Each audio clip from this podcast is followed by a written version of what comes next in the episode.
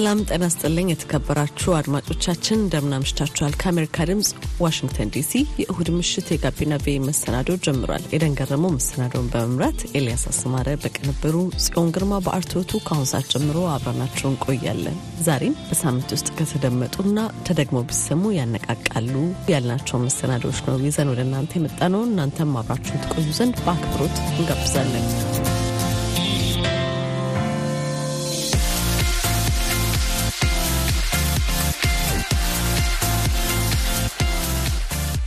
አምነስቲ ኢንተርናሽናል የተሰኘው የሰብአዊ መብቶች ተቆርቋሪ ተቋም በቅርቡ ባወጣው ሪፖርት ፌስቡክን የሚያስተዳድረው ሜታ በኢትዮጵያ ለሚፈጸሙ ሰብአዊ መብት ረገጣዎች አስተዋጽኦ ማድረጉን አስታውቋል። በተለይም ፌስቡክ መረጃዎችን ለማሰራጨት የሚጠቀምበት ቀመር ጎጂ መረጃዎች ጎልተው እንዲወጡ ማድረጉንም አመልክቷል። ይህንን መሰረት አድርጋ ስመኝሽ የቆየ የማህበራዊ ሚዲያ አጥኚዎችና ተመራማሪዎችን አነጋግራለች። ከትላንትናው የቀጠለው ዘገባው ሀሰተኛ መረጃዎችና የጥላቻ ንግግሮች በንጹሐን ዜጎች ላይ እያደረሱ ስላሉት ጉዳት ይቃኛል። ወደዛው ነው የምናልፈው። ፌስቡክ እና ሌሎችም ማህበራዊ ሚዲያዎች ግጭትን በማባባስ ረገድ ባላቸው ሚና ዋና ችግሩ የንግድ ተቋማት መሆናቸው ነው የሚለው ዳግም ማስታወቂያዎችን ለማግኘትና ገቢያቸውን ለማሳደግ ይዘቶችን በሰፊው ማሰራጨትና በርካታ ሰዎች ጋር መድረስ ያለባቸው መሆኑ የማህበራዊ ኃላፊነታቸውን እንዳይወጡ አድርጓቸዋል ይላል። ከይዘቱ አይነቶች ውስጥ ረጅም ርቀት የሚሄደው የቱ አይነት ይዘት ነው ካልን ደግሞ በጣም sensitive የሆኑ ይዘቶች የጥላቻ ንግግር፣ ግጭትን የሚቀሰቅሱ መልእክቶች፣ ሀሰተኛ መረጃዎች፣ የሰውን ስሜት የሚያነሳሱ የይዘት አይነቶች የበለጠ እይታን ያገኛሉ። አልጎሪዝሙም እሱን የበለጠ እንዲዳረስ ያደርገዋል ማለት ነው። multiply ያደርገዋል።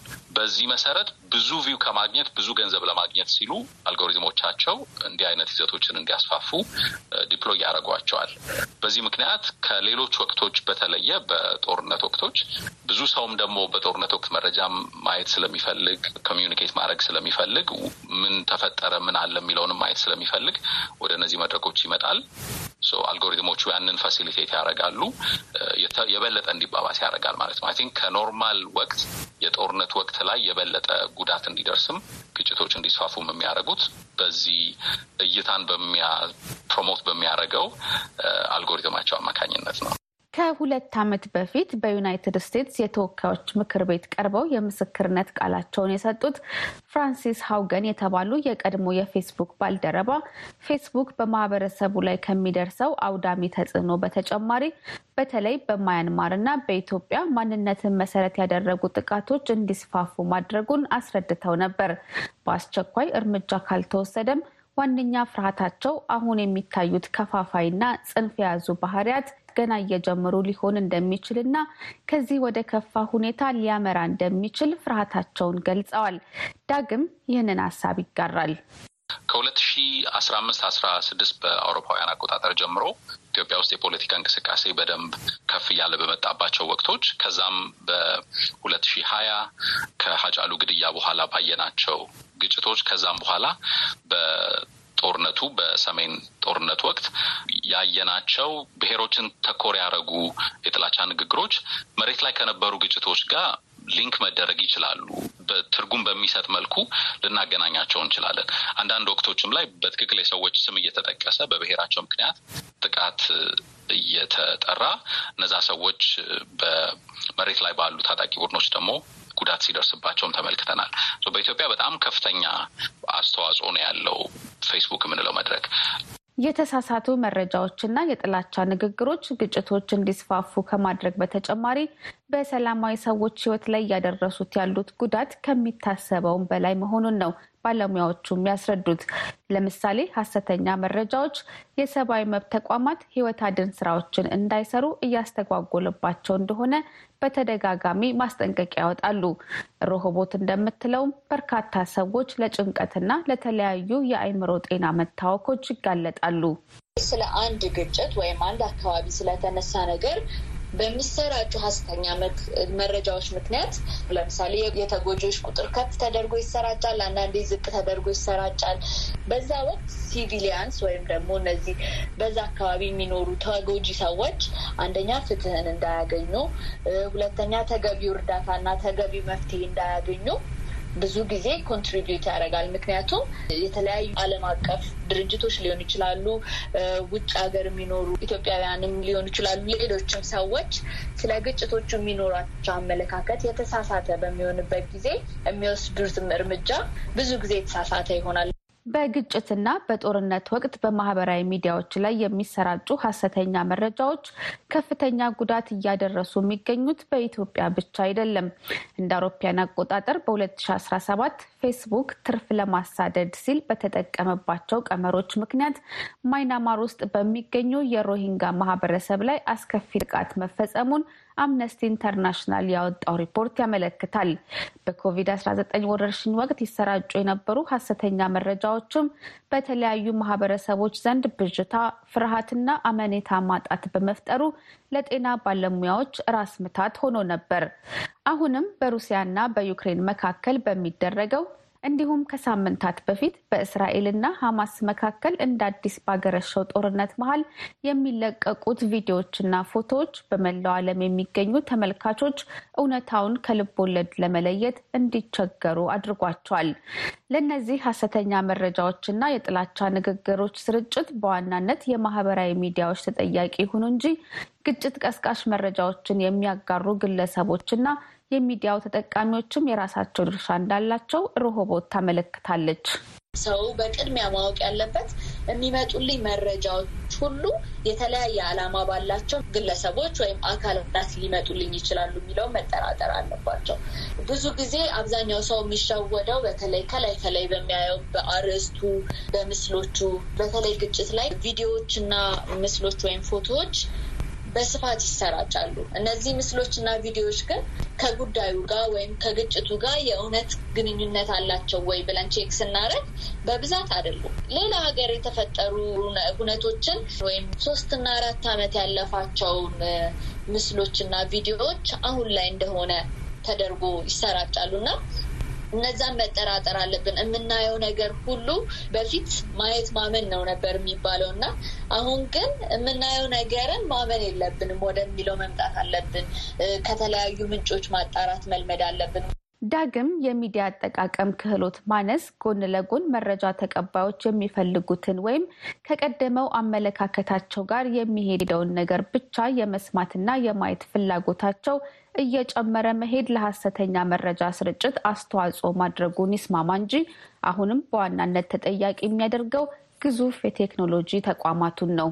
እንደ ትልቅ ችግር ግን የማየው ከዚህ ሁሉ ውስጥ ማህበራዊ ሚዲያ መድረኮቹ ከቢዝነስ ሞዴላቸው ጋር ስለሚገናኝ የራሳቸውን ጥቅም አሳልፈው ጥላቻ ንግግሮችንና ሀሰተኛ መረጃዎችን ይቆጣጠራሉ ብሎ መጠበቅ ስለማይቻል ዋናው ዋናው ችግር ያለው እነሱ ጋር ነው ብዬ ነው የማስበው። ሰው እነሱ መድረኮቹ አሉ። የጥላቻ መልእክቶቹን የሚቀርጹ እና የሚለጥፉ ሰዎች ወይም threat actor የምንላቸው አሉ። ያንን ደግሞ የሚከታተል አብዛኛው ሰው አለ የሚያነብ share የሚያደርገው ማለት ነው። ከነዚህ ሁሉ ዋነኛው ኃላፊነት በዚህ ጉዳይ ውስጥ ያለበት ማህበራዊ ሚዲያ መድረኮቹ ናቸው። ከዛ በኋላ ነው ተጠቃሚዎቹ ጋር የምንመጣው። አምነስቲ በዚህ ሳምንት ሪፖርቱ ፌስቡክ አልጎሪዝም ወይም ቀመሮችን ተጠቅሞ ገቢውን ለማሳደግ የሚጠቀምበትን የንግድ አሰራር እንዲቀይር ምክረ ሀሳብ አቅርቧል። ይህ አንድ አማራጭ ሆኖ ዳግም በአፋጣኝ መወሰድ አለባቸው የሚላቸውን እርምጃዎችም ያብራራል። የመጀመሪያው ነገር እነዚህ የማህበራዊ ሚዲያ መድረኮች የራሳቸውን ጥቅም አሳልፈው ሊሰጡ ስለማይችሉ ያንን የማህበረሰብ ጉዳት ለመቀነስ ትልቅ አስተዋጽኦ መጫወት የሚችሉት መንግስታት ናቸው። ሰው ህጎችን በማውጣት እነዚህን መድረኮች በፖሊሲ በማስገደድ ግጭቶችን ሊቀንስ የሚችል ማህበራዊ ሚዲያ መድረኮች ለጥላቻ ንግግር መሰራጫ እንዳይሆኑ የሚያደርጉ እርምጃዎች እንዲወሰዱ ፖሊሲዎችን ማውጣት ይችላሉ መንግስታት። የማህበራዊ መገናኛ መድረኮችም በእንደዚህ አይነት በተለይ ጦርነት በሚነሳባቸው ወቅቶች የተለያዩ የአደጋ ጊዜ እርምጃዎችን መውሰድ አለባቸው። እንደ ኢትዮጵያ ባለ ደግሞ ለፌስቡክ ትርጉም ያለው ገበያ ያልሆነ እና ያን ያክል ጫና መፍጠር የማይችል ሀገር በአህጉር ደረጃ regulatory የሆኑ እርምጃዎችን መውሰድ ይችላል። ለምሳሌ በአፍሪካ ህብረት በኩል ጫናዎች እንዲኖሩ ፌስቡክ ላይ አስተዋጽኦ ማድረግ ይቻላል። በኢትዮጵያ በጣም ትንሽ ተጠቃሚ ቢኖረውም ፌስቡክ በአፍሪካ ደረጃ ግን ካየ ነው በመቶ ሚሊዮኖች የሚቆጠሩ ተጠቃሚዎች ስላሉ አህጉራዊ እርምጃዎች የተሻለ አስተዋጽኦ ያደርጋሉ።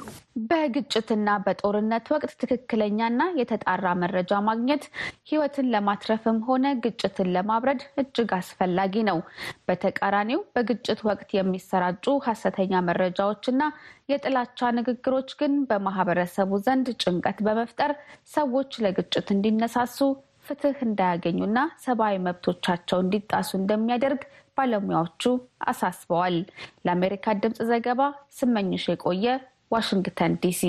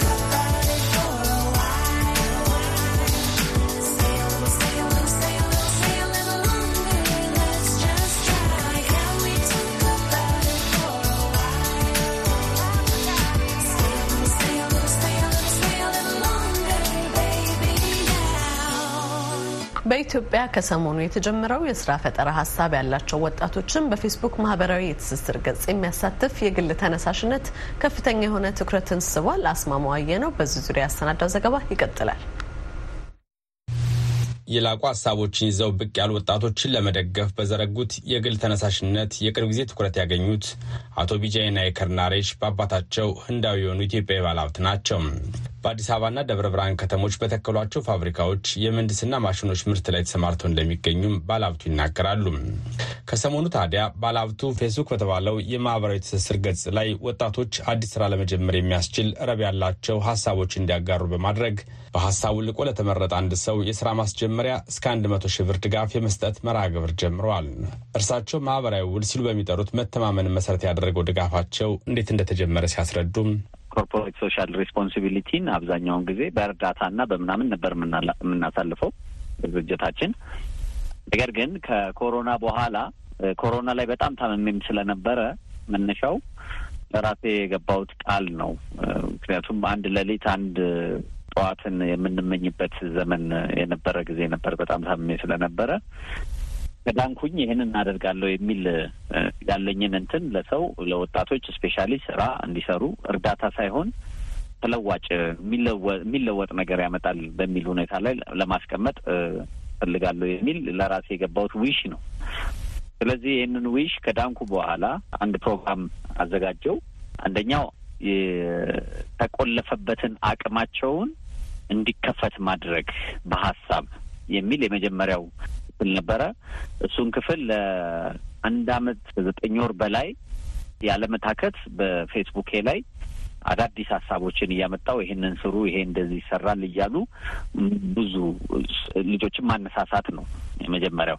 ስለዚህ እሱ phase ካለቀ በኋላ ሁለተኛው ክፍል access to capital ወይም ደግሞ ነው እሱ በ community collateral የተመሰረተ ፈንዶችና ብድሮች የመሳሰሉ ነገሮች እንዲያገኙ ነው። አንድ ሰው ሀሳብ ከመጣለት immediately ሀሳቡ ሳይከስር ቶሎ ካፒታል አግኝቶ ስራውን ወይ ሀሳቡን የሚተገብርበትን ወይ ነው። እሱንም እንደ ድር፣ እቁብ፣ ቅንጅ፣ እንደ ደቦ፣ እንደ አቆልቋይ፣ እንደ መሶብ የሚባሉ ሞዴሎች አሉ እኛ ሀገር። በጣም የሚገርም የማህበረሰብ ውል፣ የማህበረሰብ ይሁንታ፣ የማህበረሰብ መያዣ የሚባሉትን እንትኖች ለመተግበርና ለማለማመድ ነው፣ እንዲያዩት ለማድረግ ነው። ሌላው የመረዳዳት ባህሪ እንዲኖረን ነው። ሌሎች ሀብታሞች ምናልባት በእርዳታ ላይ የተመሰረተ እርዳታ ከሚያደርጉ ኖርማሊ በስራ ላይ የተመሰረተ ቢያደርጉ ብዙ ሰው ብዙ ወጣት ከስራው ወደ ስራ ይገባል ነው። ስለዚህ እነዚህን በማየት የአሁኑን የ social media እንቅስቃሴ ጀመርኩኝ። ለቀጣይ ሶስት ወር ይቀጥላል። አዳዲስ የስራ ፈጠራ ሀሳብ ያላቸውን ወጣቶች ማበረታታት ዓላማ እንዳለው የገለጹት የመርሃ ግብር እስካሁን አምስት ዙሮች በፌስቡክ የቀረቡ የፈጠራ ሀሳቦችን አወዳድረው በመምረጥ የመነሻ ወረት የሚሆን ገንዘብ ለአሸናፊዎች ስለመስጠታቸው ባለሀብቱ ይናገራሉ። ምንድን ነው የማደርገው? በሶስት መስመር ወይ ሰላሳ word ወይም ቃላት ባልበለጠ ሀሳባችሁን ግለጹ። ከዛ በኋላ ደግሞ ምን ያህል ብር እንደሚያስፈልጋችሁ እስከ መቶ ሺህ ብር ግለጹ። ከዛ በኋላ ደግሞ ይህንን ነገር በሶስት ወር ውስጥ ለውጥ አሳያለሁ ነው።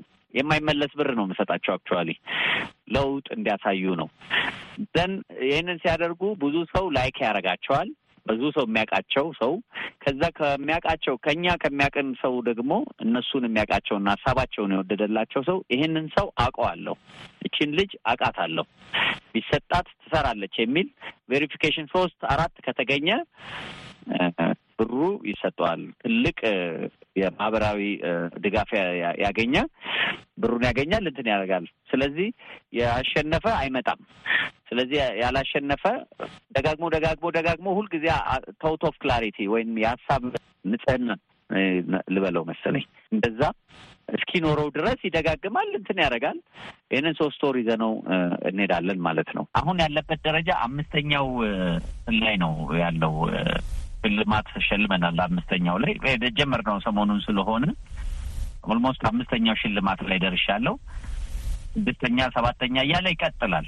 ወጣት አብዱ ሰላም ማሩፍ የሚኖረው በራያ አላማጣ ከተማ ነው። ከዩኒቨርሲቲ ከተመረቀ ሰባት ዓመታት እንዳስቆጠረ የገለጠልን አብዱ ሰላም በዚህ ባለሀብቱ ባዘጋጀው ተነሳሽነት በመጀመሪያው ዙር ውድድር የሚሰራውን የስራ ሀሳብ አቅርቦ የስራ ማስጀመሪያ ገንዘብ ማግኘቱን አረጋግጦልናል። መጀመሪያ ምናምን በቤንዚን ምናምን ችርቻሮ ምናምን ስራ ነበረ። እዛ በአጋጣሚ በተፈጠሩ ጦርነት ምክንያት ስራውን ምናምን አቁመን ያለንን ብር ራሱ ጨርሰን የነበረ ሁኔታ የነበረው እና ኢንተርኔት ምናምን በጣም ስለምወድ ብዙ ጊዜ የምከታተለው እንደዚህ የስራ ምናምን ሁኔታዎችን ምናምን ነው እየተከታተልኩ ያለሁትኝ። እዛ በአጋጣሚ ተለጥፎ ሳይ እስኪ ድሌ ልሞክር ብዬ ሀሳቤን አጋራሁኝ። እዛ በአጋጣሚ ብዙ ሰዎች ስለወደዱትኝ ያው አሸነፍኩ ማለት ነው። ያቀረብኩትኝ እኔ ባለትዳር ነኝ። ሚስቴ የርስ ቤትና የትራንስፖርት ሙያ ስላላትኝ ይህን እድሉን ካገኘሁኝ በዚህ መዋደር እፈልጋለሁኝ ምናምን ብዬ ነበረ። እዛ ያሉት ሰዎች ምናምን ምንም አያውቁኝም። ሀሳቤን ብቻ ስለወደዱትኝ አብዛኛዎቹ መርጠውኛል። በዚህ ሆኖ አሸናፊ ሆንኩትኝ። በመጀመሪያ ማሸነፌ ምናምን እንደተነገረኝ ልጅአይ በውስጥ መስመር እንኳን ደስ አለህ አሸንፈሃል ምናምን አለኝ። እዛ ብሩ ወደ እኔ account ገባ። አሁን እንግዲህ ሳምንት ምናምን እየሆነ ነው ወደ ስራ ከገባን። በአዲስ አበባ ዩኒቨርሲቲ የንግድ ስራ ትምህርት ቤት መምህር የሆኑት ወይዘሮ ሀውለት አህመድ እንደሚሉት ይህ ተነሳሽነት ከተለመደው በፋይናንስ ተቋማት ከሚሰጡ የብድር ወይም የድጋፍ አይነቶች የተለየና የወጣቶችን የስራ ተነሳሽነት ለማሳደግ የሚያግዝ ነው። ታዳጊ ሀገሮች ላይ ያው እኛን ጨምሮ ከስራ መፍጠር በተለይ ከንግድ ስራ ፈጠራ ጋር ተያይዞ ያሉ እንቅስቃሴዎች ትንሽ የተዳከሙ ናቸው። ምክንያቱም በዚህ ጉዳይ ላይ የፋይናንስ ነገር ሁልጊዜ እንደ ጥያቄ የሚነሳ ነው እና የኛ አገር ያሉ ፋይናንስ ተቋማት ብዙ ጊዜ እንደዚህ አይነት idea ዎችን በተለይ በ small scale የሚሰሩ የፋይናንስ የማድረግ ብዙም ልምዱም የለም ልምዱም የለም። ፍላጎቱም ራሱ ያለ አይመስልም ዝም ብለህ ስታይ ማለት ነው። እና የንግድ ስራ ፈጠራዎች በተለይ በወጣቱ በኩል የተወሰኑ መነቃቃቶች አሁን ያነሳኸው በማህበራዊ ሚዲያ በአንድ ባለሀብት የተጀመረው እንቅስቃሴ በጣም ብዙ ወጣቶች ምን ያህል ሀሳብ ይዘው እንደተቀመጡ ለመስራት ፍላጎት እንዳለ ፋይናንስ ችግር እንደሆነባቸው በጣም በሰፊው ለማየት እኔ ችያለሁ በበኩሌ በዚህ እንቅስቃሴ ማለት ነው። በተጨማሪም ደግሞ ያው በኢትዮጵያ ቴሌቪዥን በሚተላለፉ ፕሮግራም እዛም ላይ በምንሰራው እንግዲህ በዳኝነት ስራ ለማየት ችለናል። በጣም ብዙ ተወዳዳሪዎች መጥተው እሱንም ለመዳኘት በምናደርገው ያው ሂደት እንደዚህ አይነት ነገሮችን ለማየት ችለናል። ግን ይህንን የሚያበረታታ በተለይ የኛ ፋይናንስ ተቋማት idea financing ላይ ደካሞች በመሆናቸው ምክንያት ብዙም ወጣቶች ሲታገዙ አላየንም። ስለዚህ የዚህ የማህበራዊ ሚዲያው ከፍተኛ መነቃቃት የመጣው ካለው እጥረት ይህን ፋይናንስ የማድረግ ከፍተኛ እጥረት ውስንነት መኖሩን ነው የምታየው እና በአስር ሺዎች የሚቆጠሩ ሀሳቦችን ስናይ ሰንብተናል ማለት ነው በዚህ ጥቂት ቀናት ውስጥ። ይህ መርሃ ግብር ወይም ተነሳሽነት የስራ ፈጠራ ሀሳብ ያላቸውን ወጣቶች ከማገዝ ባለፈ እንደ ጥናትና ምርምር የሚያገዝ ጭምር ነው የሚሉት ባለሀብቱ ቀጣይ ምዕራፎችም እንዳሉትም ይናገራሉ። mission አንድ መቶ ሺህ ብር ያሁኑ ነው። mission አንድ መቶ ሺህ ብር እኛም system ኡም ሰውም የሚለማመድበት phase ነው። ከዛ mission አምስት መቶ ሺህ ብር አለኝ። እሱም የተወሰነ ይሄዳል ቀስ እያልና ከዛ ደግሞ mission አንድ ሚሊየን ብለን እናመጣለን። እሱ እዛ ጋር ይቆማል ማለት ነው። እሱን ከጨረስን በኋላ ሶስተኛው pillar የሚሆነው የ project management ስልጠና መስጠት ነው። በቪዲዮዎች በምናምን እንደዚህ ሀሳቡ አለ፣ ገንዘቡ አለ። ከዛ አሁን እንዴት ነው ሰልጥነው ጉዳያቸውን የሚያስፈጽሙት የሚለው phase አለ። ቀጥሎ የምናደርገው እሱ ለተወሰነ ጊዜ ለረዘም ላለ ጊዜ ይሄዳል። አራተኛው platform መፍጠር ነው። social media ው ላይ ሊሆን ይችላል፣ ሌላ ሰው ወይ ደግሞ ሌላም ሰዎች ሊሆኑ ይችላሉ። ሀሳባቸውን ይዘው መሸጥ፣ ሀሳብ መግዛት partnership መመስረት የመሳሰሉ ነገሮችን platform እናደርግና ከነዚህ ከአራቱ phase ኦች ውስጥ experimental ስለሆነ ጥናት ስለሆነ ከአራቱ phase ኦች ውስጥ ቢያንስ አንድ ሺህ almost ባለጸጎችን ወጣቶችን መፍጠር ነው። የአዲስ አበባ ዩኒቨርሲቲ መምህርት ወይዘሮ ሀውለት ይህን አይነት ግላዊ ተነሳሽነቶች ለሌሎች ባለሀብቶችና ተቋማትም ትምህርት እንደሚሆንም ይጠቁማሉ። ወጣቶችን በተለያዩ ሞዴሎች አሁን እሱ በሄደበት ብቻ ሳይሆን የተለያዩ ሞዴሎችን በመጠቀም እነዚህን ወጣቶች ወደ ስራ ማስገባት በጣም የሚገራርሙ ሀሳቦች አሉ። አንዳንድ ጊዜ ከዛ ሁሉ ሺ ወይ ሶስት ወይ አራት ነው ፒክ አድርጌ ልጽፍ የምችለው ማለት ነው። በጣም ብዙ ብዙ ናቸው እና ሁሉንም ፋይናንስ ለማድረግ እንግዲህ አቅም ይኖራል የሚለው ነገር እንዳለ ሆኖ ነገር ግን ለአንድ ሰው እድል ፈጠርክ ማለት ከሱ በታች ደግሞ በጣም ብዙ ስራ ፈጣሪዎችን ወይም ደግሞ ስራ ፈላጊዎችን ማሰባሰብና ማስጠለልም ጭምር ነው እና ሁሉም ሰው በተለይ የሚችሉቱ አቅም ያላቸው ሊማሩበት የሚገባ ነው። የፋይናንስ ተቋማትን ጨምሮ ሁሌ በተለመደው በጣም conventional የሆነ መንገድ ብቻ ነው የሚከተሉት። ለምሳሌ አሁን የኛ ፋይናንስ ተቋማት ምንም በቃ በቃ የተለመደ ነው። collateral ታስይዛለህ የሆነ ገቢ ያለው የቢዝነስ እንቅስቃሴ ያለ መክፈል የምትችል ምናምን በቃ የተለመዱ criteria እሱን ያሟላ ከዛ ገንዘብ ካለው ያበድራል። ከዛ ያንን የማስመለስ የመከታተል ነገር ነው። ከዛ የተለየ አዲስ ነገር ብዙም አታይም እና በጣም መስፋፋትና መጠናከር ያለበት ነው ብዬ አስባለሁ። እንደ ኢትዮጵያ ያሉ ከፍ ያለ ስርዓት ያለባቸው ሀገራት ችግሮቹ በመንግስታት አቅም ብቻ የሚፈቱ አይደለም የሚሉት ወይዘሮ ሀውለት የሀገር ውስጥ ንግድ ባንኮችን ጨምሮ የፈጠራ ሀሳቦችን በገንዘብ የሚደግፉ ተቋማትን በማስፋት ዘላቂ መፍትሄ ለማምጣት መስራት ይገባል ሲሉም ይመክራሉ። ይህ ተነሳሽነት ወጣቶችን ከማገዝ ያለፈ ዓላማ አለው ያሉት ባለሀብቱ አቶ ቢጃይ ናይከር ደግሞ መንግስትን ጨምሮ የፋይናንስ ተቋማት በዚህ ጉዳይ ላይ በቀጣይ ለሚሰሯቸው ፕሮጀክቶች መነሻ የሚሆን በሂደቱ የሚገኙ ልምዶችን የቀመረ የጥናትና ምርምር ውጤት ወደፊት ይፋ ለማድረግ ውጥኑ እንዳላቸውም ሀሳባቸውን አጋርተውናል። ለአሜሪካ ድምፅ አስማማየ ነው፣ ዋሽንግተን ዲሲ።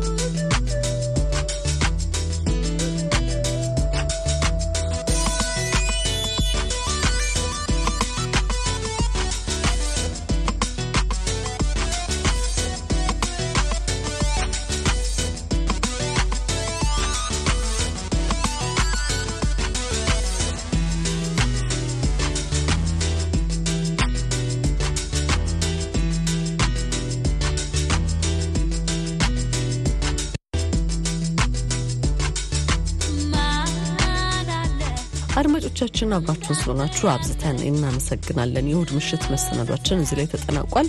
በነገው ምሽት በመደበኛ የሬዲዮ በቴሌቪዥን መሰናዷችን እንጠብቃችኋለን። አስተያየት ወይም ጥያቄ ቢኖራችሁ በፌስቡክ ገጻችን ቪያ መሀሪክ ላይ ለጋቢና ቪ እያላችሁ አድርሱን። ኤደን ገረመው መሰናዶውን በመምራት ኤልያስ አስማረ በቅንብሩ፣ ጽዮን ግርማ በአርቶቱ ከመላ የአሜሪካ ድምፅ ባለሙያዎችና ዘጋቢዎች ጋር በመሆን እዚህ ላይ እንሰናበታለን። ሰላም ጤና ስጥልን።